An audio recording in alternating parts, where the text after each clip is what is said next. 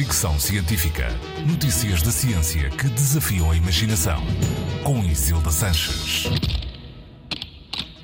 Os animais terão imaginação? Talvez a tendência seja responder não, mas um estudo recente mostra que pelo menos os ratos imaginam coisas.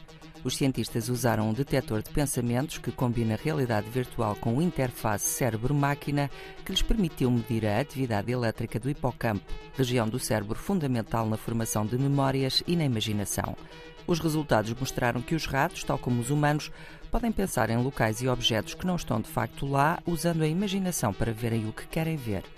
O estudo também permitiu perceber que os ratos são capazes de mover objetos só com o pensamento no ambiente de realidade virtual.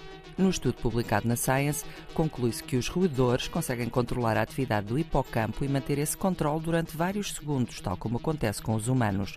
Além disso, ficou provada a eficácia do interface na análise da atividade do hipocampo, o que representa um grande avanço no conhecimento de como funciona o cérebro e abre caminho para o desenvolvimento de novos equipamentos prostéticos baseados em princípios semelhantes. E quem sabe se no futuro não podemos descobrir que outros animais também imaginam. Fricção Científica.